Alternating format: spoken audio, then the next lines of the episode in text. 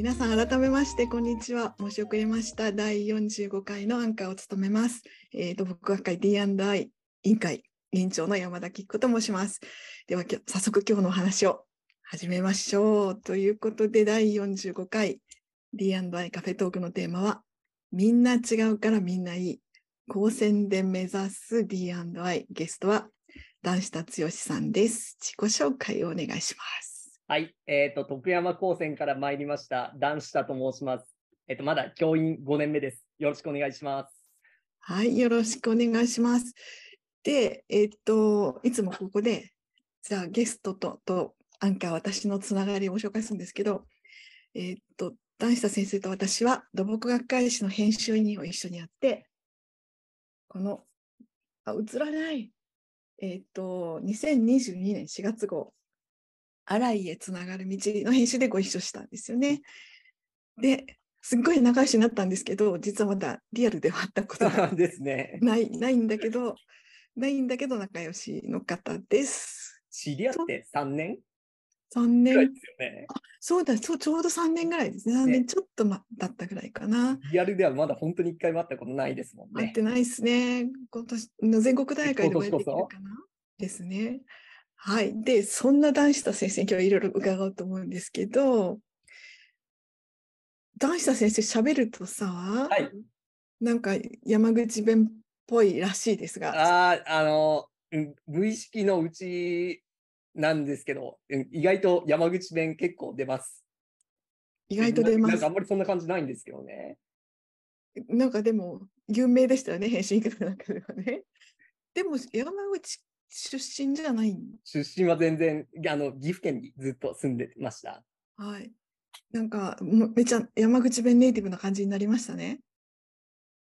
僕もなんでかようわからんですけど、おそらく学生とよう喋っちゃったっけあっていうので、一応いきなり出ましたけど。出ましたね。それで、なんか気づいたら、や結構山口県の方言に染まっちゃって。はい。で、それこそあの、先日、その学校の授業参観保護者の方にも授業参観があって来てもらったんですけど、なんか噂によるとその時のアンケートに方言丸出しだったみたいなことを書いてくださった保護者の方がいたっていうふうに聞いたので、正直ビビりました。え、それはでも褒めてくださったんでしょ？あはい。それで学生に寄り添ってる感じが良かったですっていうことも書いてくださったそうなので、これはありがたいお言葉として受け取ってます。はい、そんな男下先生はご自身も今こあの高専の教員でいらっしゃるけれどもご自身も高専なんですよね、はい、ご出身なんですよね。はい、ということでまずは何で高専を選んだか皆さんにご紹介ください。わ、はい、かりました。あの実は僕高専のこと知ったの中学3年生の本当に秋もう受験結構近い時だったんですけどまああの本当にもともと僕岐阜県出身で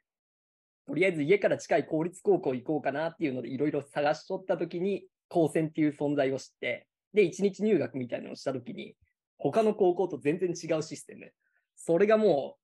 う自分の中でめっちゃいいなって思って、で、高専に行きたいっていう気持ちになりました。で、あとまあもともとなんか僕環境とかそういう言葉にも興味があったので、まああの僕が通っちゃった高専、環境都市工学科っていう名前だったんですけど、その学科に惚れて、よし、まあいわゆる土木系の学科ですよね。それで環境都市工学科受けようっていうふうに決めて、高専に入ったっていう経緯があります。あの、えっ、ー、と、普通の高校と違うシステムっておっしゃったのは何が違うの？まずやっぱりあの、高校じゃなくて大学に近いっていうのが一番大きいですね。で、あの、例えばもう授業もいきなり90分授業っていうのもありますし、まあ、あと、その5年間で実質その大学生の短大2年生相当の勉強までしていく。でも、あの、基本的には本当に生活習慣というか、そういうのを割と大学に近い感じのところもありますし、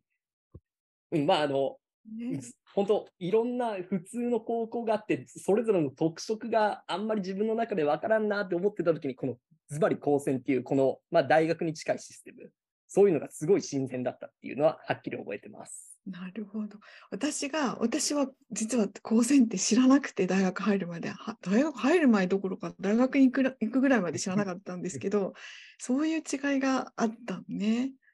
で、そそこの高専に、えーと、5, 5年が普通ですよね、はい、5年とで、さらにプラス2年。2年。で、あの、大学4年生相当まで最終的に行く専攻科っていうの、これあの、どの高専もあるんですけど、その専攻科まで行ったので、実質、岐阜高専で7年7年。過ごしました。はい。で、7年でじゃあ22歳とか22。歳はい。で、そこからは？そこからは大学院行ったんですけど、大学院は長岡技術科学大学。あの、これ結構あの、高専生が多く、あの、むしろ学生の8割ぐらいはよく高専から編入した子っていうふうに、そうなんですね。そういう大学に、うんうん。で、修士と博士課程はい。の5年間行ってました。はい。だから、えっ、と、大下先生は言ってみれば、もう高専をよーく知り尽くしうん、で、大学も知り尽くし、でも、就職先に、あえて高専を選んだとはい聞いているのですが、これ、これ、まあ、あえてというか、もう僕は、まあ、あの、特に高専の先生になりたいと思ったのが実質、大学院の時なんですよね。で、やっぱあの、まあ、普通にしゅ、あの、まあ、いわゆる一般的な就職活動をして、企業に行こうかなっていうふうに思っとった時もあったんですけど、まあ、僕やっぱ、その高専通っちゃって、すごい高専自分にとって居心地が良かった。っていうのもあったし、で、やっぱ自分なりに充実しとったなっていうのもあっちゃけ、やっぱ最後は、もうあの、高専戻りたいなっ。高専戻って、その学生の教育に携わっていきたいっていう、うん。もうそういう思いがもう大学院の時に固まったので、もう、うんもうこむしろ本当高専の教員になるっていうのを目指して、特に大学院の後半は、まあ、あの自分なりに研究とかはやってきました。ああ、もうほん、なんか、今更だけど、高専ラブですね、本当に。いや、なんかあの、まあ、おそらくその高専入るっていう段階で結構もうある程度将来的にこういうことがやりたいですよっていう、それなりに、あの、しっかりと、まあ割と明確な思いを持った子が結構多く集まっちゃるのもあったのもあって、うんうん、それでやっぱあの、すごい特別な感じだったし、僕はすごい、その一緒に過ごした仲間とかも、まあなんかすごい良かったなっていう思いもあります。やっぱあのクラスででみんなで一緒に過ごしたのがすごい楽しかったっていう思いでも、この高専の先生になりたいっていうのに少なからず関係しとるかなっていうふうに思ってますね。はい。なんか本当に語ると止まらない高専ですが、えっと、この間教えていただいたんですけど、全国に51個あるんですよね。で、実際あの、うんいわゆるその、あの、私立の高専とかも、国立の高専だけじゃなくて、そういうのもあるんですけど、まあうそういう全部合わせると大体50数個あるっていう状態です。ね。で、徳山高専のその中での特色は、ちょっと学校の宣伝を。はいね。あの、徳山高専ってこの、まあ、全国の高専の中でも珍しく、複合学科っていう学科なんですよね。で、僕実は今通って、あの、あ通ってるじゃないわ。あの、僕が今、その、おる学科っていうのは土木と建築の複合学科。で、そのまま土木建築工学科っていう学科なんですけど、で、あの、さっきも言った通り、高専って基本5年間勉強しますよ。だけど3年生までは、まあ、いわゆる土木分野である力学のこともやれば、建築で書くような、その、まあ、住宅の図面書いたり、あるいは住宅の模型を作ったり、で、あとその建築に関する計画とかそういうのを勉強しますよ。で、4年5年になってから、じゃあ土木行きますか、建築行きますか？っていうのを、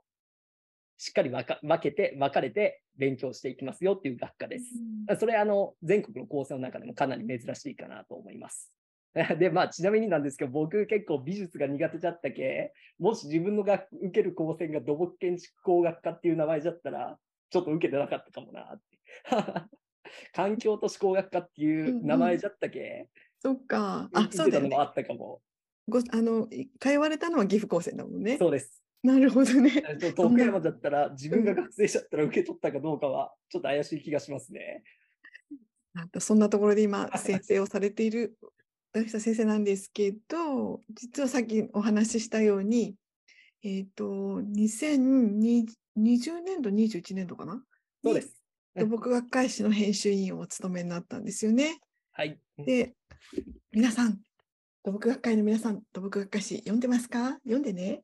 えっと、大下先生がなんで、どうやって編集委員会に、どういう経緯でか、編集委員会にお入りになったんですか？はい、あの、まあ、あの、ちょっとこれ、あの、学会誌の編集員をやったことがない方イメージつきにくいかもしれないんですけど、実は、あの、各支部、まあ、いわゆる各地方から出してもらうっていう委員があって、で、僕、その中国支部の支部委員として、まあ、あの、出てくださいっていうことで、ちょうど教員2年目になった時に、同じ学校の先生から声かけられたんですけど、まあ、あの、こういう、こういうことは本当に自分にとって学びの場じゃなと思って、行きますって言って、うんう受けて参加したのがきっかけです。はい。で、2年間の任期の間に、どんな特集とかに、連載とかに関わったんですか？えーっと、2022年のうん。4月号、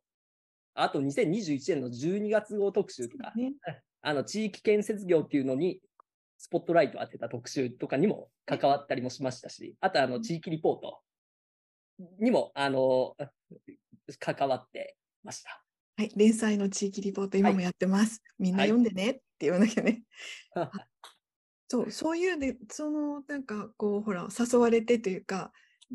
委員になられたわけですけど、高専の先生、教員でいらっしゃる出した先生にとっての、こう、学会活動の意味とかさ、なんか、期待と、位置づけとかか、うんうんうん、とか、ど、そんなのでど、どんな風に評価されます？まあ、大変だったよね、まずね。まあ、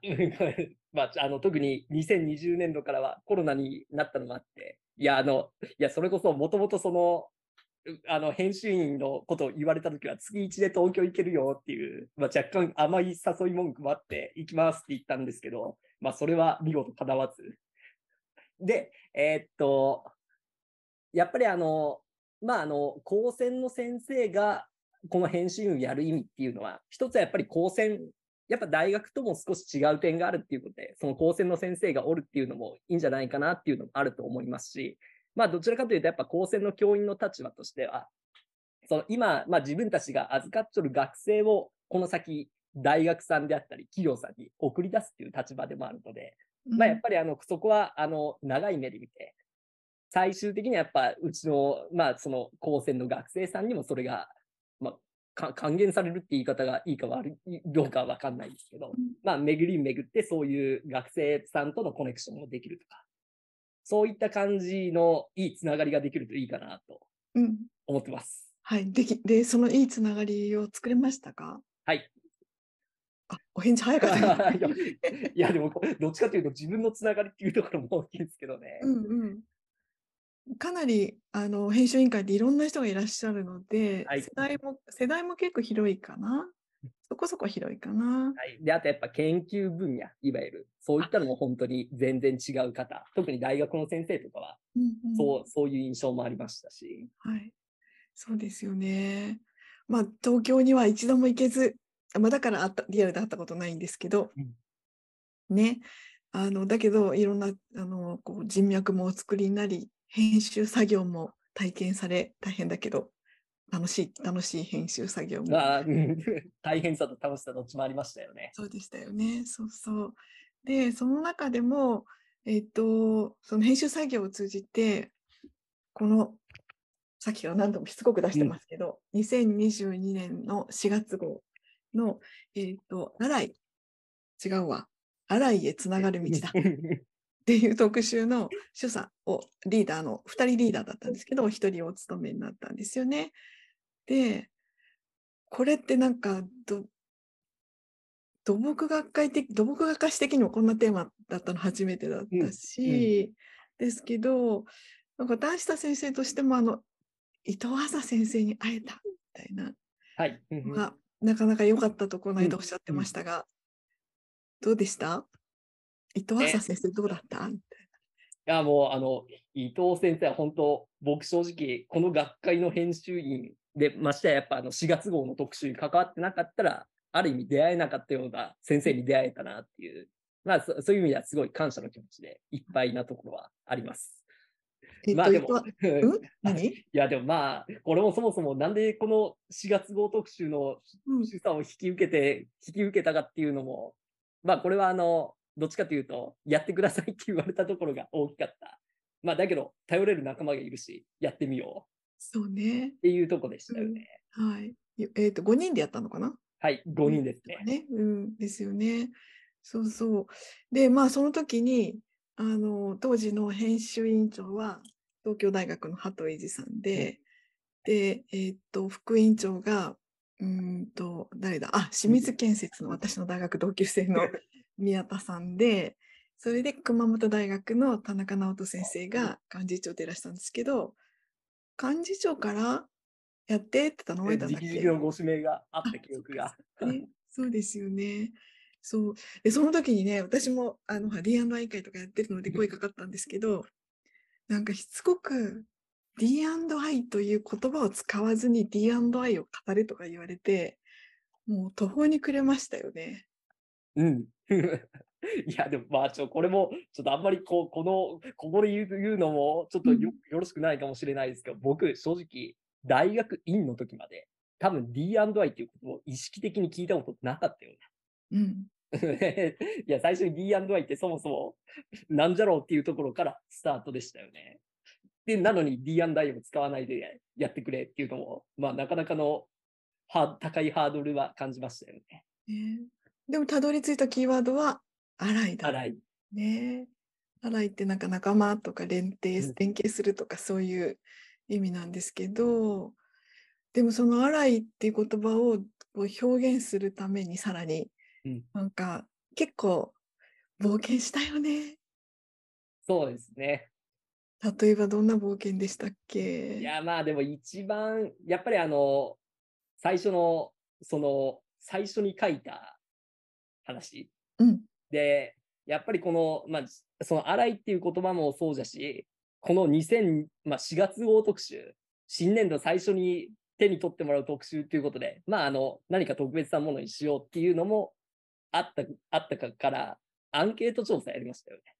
やりました。うんやっぱそれが結構、まあ、おすごい印象に強くうん残ってますよね。ある意味、その、今までできなかったような実態調査、踏み込ん、やっぱ声を聞いてみようっていうのに踏み込んだっていう、まあ、それも一種本当に冒険というか、まあ、ほん、あの、新しい挑戦だったなっていうのはうん思います。そうでしたね。あれですよね。なんだっけ、あの、差別のアンケートだったんだよね。はいタイトルからして。違ったっけ？まあ、いわゆる差別とか偏見に関するうんうん。ですね。うんそうでしたね。そう。あともう一つは、なんか、所属とか肩書きをあえて書かない？書かない。ね、いいのかみたいな声もあったんですけど、これは僕らがそのご本人を見てお願いしたんですよっていう、うんまあそういった意思を伝えようっていうことで、であえてそういうやり方をしたっていう回でしたよね。そうでしたね。そう、結構、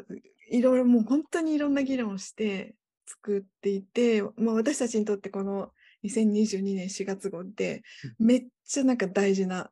になったんだけど、実は他の号だってみんな同じようにうんものすごい議論をして作っているので、あの、しつこく読書誌読んでくださいねって お願いしておこう、皆さんには。ね。で、その、あの、学生時代の最後ぐらいまで D&I なんて知らなかったっておっしゃる男下先生が、でも今では高専で目指す D&I なんだよね。なので、さっきちらっと出たんですけど、そのきっかけともなったと言えるうん、その伊藤麻先生ってはい。東,、えーと東京工業大学の、えーと美学の先生でいらっしゃるんですけど、その男下先生がその方にインタビューなさったんですが、えーまあ、タイトルまで言っちゃうと、視点が変わると世界はどう見えてくるのかっていうタイトルだったんですけど、まあ、ちょっとその時のことを思い出していただきましょうか。はい。いや、あの、まあ、あの時、まあ、僕が伊藤先生に、いろいろ伺うっていう形でインタビューさせてもらったんですけど、やっぱり今でもすごい印象に残ってることがあって、例えばやっぱりその目に見えない人に対する意識の話で、まあ、あの、まあ、目が見えない人って、本当に、あの、まあ、普通の、あの、まあ、不自由ない状態から視力っていう状態が、まあ、ある意味引き算されてるっていう印象の方がどうしても強かったんですけど、そうじゃないって。それはあくまでももうそういう目が見えない、視力の情報はないけど、それ以外のところで完結する方法があるんだよっていう見方をするんですよっていう話。で、これを本当にあの、よく、あの、伊藤先生、椅子の考え方で例えられちゃうのもすごい印象に残っちゃって、4本の足でのでできとる椅子から足1本取ると立たんけど、最初から3本足でこう作られてる椅子は3本で立ってるよねっていう、やっぱそういう考え方ってすごい斬新でした。あうん。そう。で、正直やっぱりそんな考え方僕、全くこれまでできてなかったですね。であとやっぱもう一個はその荒い、まあ、いわゆるその受け入れる、いろんな人を受け入れるとかそういった考え方をする中で大事なのはまずは自分の中にあるいろんな感情、自分の中にいろんな顔があるっていう、まずその、そこを受け入れるところからスタートしてねっていうのもすごい印象に残ってます。まあそれはまずありのままの自分を受け入れられなかったら他の人を受け入れるっていうのは難しいかなっていうのは、うん、すごい、あの、まあ、インタビューさしさせていただいたっていうよりも、もはやもう、まあ、勉強させていただいたかなっていう、すごい印象が強い、あの、思い出の深いインタビューでした。だね。大下先生はその自分もいろんな顔がある自分も受け入れられるようになりましたか？うん。あちなみに、うんまあ、あの僕割と普段笑ってるんですけど、もちろん笑ってない時もあるんですけど、あの うん、あの僕の中では、まあ、これも自分の考え方っていうので、うん、僕は結構あのその自分を、まあ、自分こういう人間じゃなっていうふうに、まあ、受け入れることは大体できてると思います。あ素晴らしい。っていうかもともとあの、まあ、オンラインでしかお会いしたことないんですけど 大下先生はやっぱり、えーと、笑顔がチャームポイントでなんか私たちみんなを受け入れてくれる感じがすごくしていたので、そういう、普段からそういう、うんと、振る舞いされてたんじゃないかなって、前から思ってましたよ。うん。まあ、やっぱりあの、顔は笑っとる方が学生も声をかけやすいと思うし。うん、そうそう。いや、いやでも、いや、先生笑っとるのにテスター難しいとかって言われると困るんですけどね。いいね。いや、それはそれ、これはこれみたいな感じですね。はい。みんなが笑顔で暮らせるようになるといいね。はい。で、そうやっていろいろ考えられた大下先生は、徳山高専でもいろいろ取り組みを始められているということで、ちょっとそれの話を伺う、その話を伺おうと思います。で、まずは、学生相談室か。はい。まあ、はい、あの、うん、多分その学生相談室って、あの、まあ、大学とか教育機関なら、どこにでもそういう部署ってあると思うんですけど、まあ、いわゆるその、まあ、ある程度その、やっぱ悩み事、困りごとを抱えている学生をどうやって支援していきますか、サポートしていきますかっていうのを考えたり、まあ、そういったことをする部署なんですよね。で、まあ、ちょうどその、あの、昨年度から僕、その、まあ、そこもやってくださいっていうふうに言われたんですけど、やっぱりすごい関節、あの、伊藤先生にあの時教えてもらったことがすごい自分の中で生きとって。で、まあ、あの、例えばやっぱり本当にいろんな考え方、あるいはいいろんな特性を持ってる学生さんっておるかなっていうふうに思うんですけど、じゃあそれぞれの学生をどうやって支援していけばいいか、サポートしていけばいいかっていう時に、まずやっぱりその学生の話をよく聞いてあげましょう。で、ありのままのその学生をちゃんと受け入れてあげましょうっていうところからスタートしましょう。はい、で、やっぱりあの、うん、最終的にやっぱ教育的な観点では、ある意味そんなどういういろんな考え方持っちゃったり、いろんな特性持っちゃる子がおるけど、たどり着いてほしい場所は、やっぱり変わらないっていう部分があるんですよ。ただやっぱそれでもそのたどり着くまでの道筋は、多少やっぱり人に違って、人によって違ってもいいんじゃないかなとか、まあそういった考え方ができるようになったりするようになりました。やっぱあの、そこはあの伊藤先生のインタビューが僕の中で生きてるかなっていうのを実感してるところです。ええっと、ゴールは目指すゴールは一緒なんだけどみんなたどり着く道筋とかが違うっていうのを認めるのってなんかね、教える立場としてはなかなか大変ですよ。うん、まあ、うん、まあじゃけどやっぱりあのそこやっぱ人それぞれ、うん、うん、そこはやっぱりあの、もう単にその、まあ、機械的にというか、もうこうしなさいっていう、まあ、その機械的にそうやってやるんじゃなくて、やっぱそれぞれの、それぞれの子を見て、じゃあこの子にはこういう声かけをして、こういうふうにたどり着いてもらいましょうとか。まあ、もちろん、あの、何も言わずに自分でストレートでたどり着ける子もおるけど、やっぱそういうのは難しい子に、じゃあこういう、まあ、サポートをしてあげましょう。ちょっとあの、導いてあげましょうとか。そういうのはいいんじゃないかなっていう。でむしろやっぱりそういうことがこの先必要になってくる部分もあるんじゃないかと思ってます。そうだね。そういう考え方は、その先高専の先生方や職員の方々と共有できそうですか？はい。あの、まあ、実はちょっとこれ、これとちょっとか、あの、関わってくる話なんですけど、まあ、いわゆる、やっぱ、ここ最近すごい合理的配慮。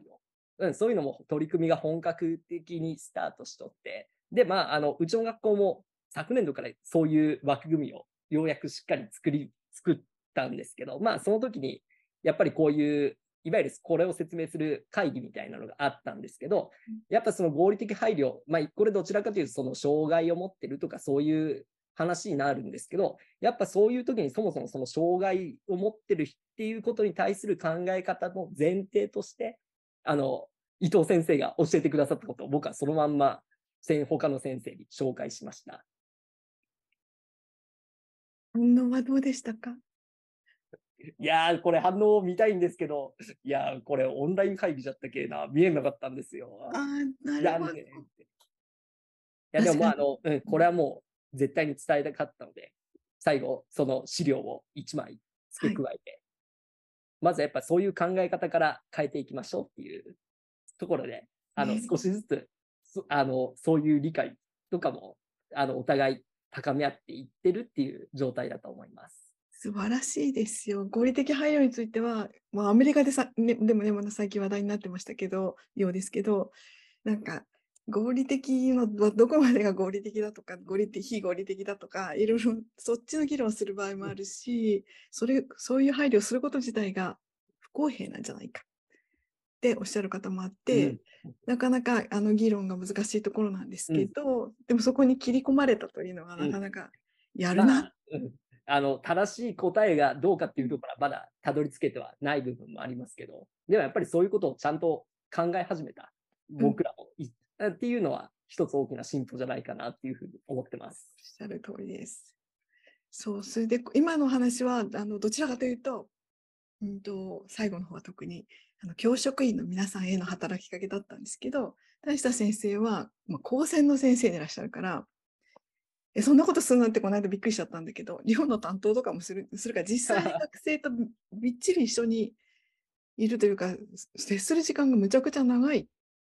これは多分あの大学とかよりは結構学生としっかり関わる時間は長いんじゃないかなと思います。うん、そうですよね。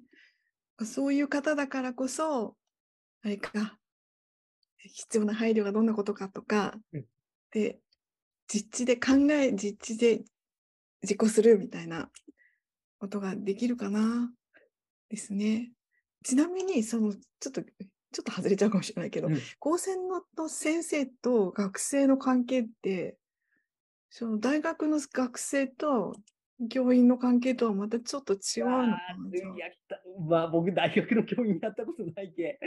で、やっぱ、これはやっぱ高専の先生というよりは、もう完全に個々の個人個人っていう差もあると思うんですけど、まあ正直僕はこんな感じなので、まあ割とフランク。フランクに。うん、まあそれがやっぱプラスになることもあるけど、うん、うん、なかなか、なかなか舐められてるなって思うこともなきにしもあるんですけど、まあでもそういう距離感でやっぱ接,、接することができるっていうのも逆に、それが強みとして出てきたきたこともあるので、ね、まあ僕はしばらくは、うん、このスタイルでいこうかなっていうふうに思ってます。そしてそのそんな大下先生がこれから目指すものは、もの方向か。方向はどんなかな？どんな社会かな？どんな学校かな？まあこれあの、どっちかというと学生に対する、まあメッセージみたいな感じでもあるんですけど、あの、まあ僕、一応あの研究分野としては、いわゆる水取りとかそういったこと。で、それはなんでかっていうと、当たり前の水を守りたいから。っていうところがあったんですけど、やっぱりその学生にもその、まあ、この高専生活を送る中で、なんかこういうことにこれから自分の未来をかけてもいいなって、なんかそう思えるものに出会ってほしい。で、僕はそのお手伝いをしたいっていうふうに思ってます。で、やっぱりそれって逆に言うと、その自分の将来をかけてでもやっていきたいって思えることって、これは人によって違っていいと思うんですよ。むしろいろんな、そうやっていろんなものに対してそうやって思ってる思って、それぞれの舞台で活躍してるくれるからこそ、まあ、あの、社会を回るじゃないですけど、そういうところもあるので、やっぱりその自分の強み、自分の思い、それはみん、あの、みんなそれぞれ大事にしていってほしいし、やっぱそこの強みを伸ばしていってあげたいなっていうふうに思って、教員生活やってます。まあ、と言いつつ、まあ実際は単に普通に学生と喋ってるの楽しいなと思って教員やっとる部分もあるんですけど、うんまあ今回あの、あのカフェトークのタイトル、最初にみんな違うからみんないいっていうふうにつけさせてもらったのは、まあそういった思い。それぞれの強さを、自分らしさを発揮して、それぞれがみあの違うものに対して向かっていって、で、活躍していってほしいなっていう、そういう思いで、いいこのタね。イトルもつけました。はい。ありがとうございます。なんか、こういう若い方が、こう、社会で活躍してくださることも、なんか私たちにとっての、なんか希望だなって今日の話を聞いてて思いました。もう時間なので無理やり終わります。なんか全国大会、今今年は広島ですけど、すれ違えることを祈ってます。ですね。ですね。リアルで初めて会いましょう。会いましょう、会いましょう。はい。はい。段下先生、ありがとうございます。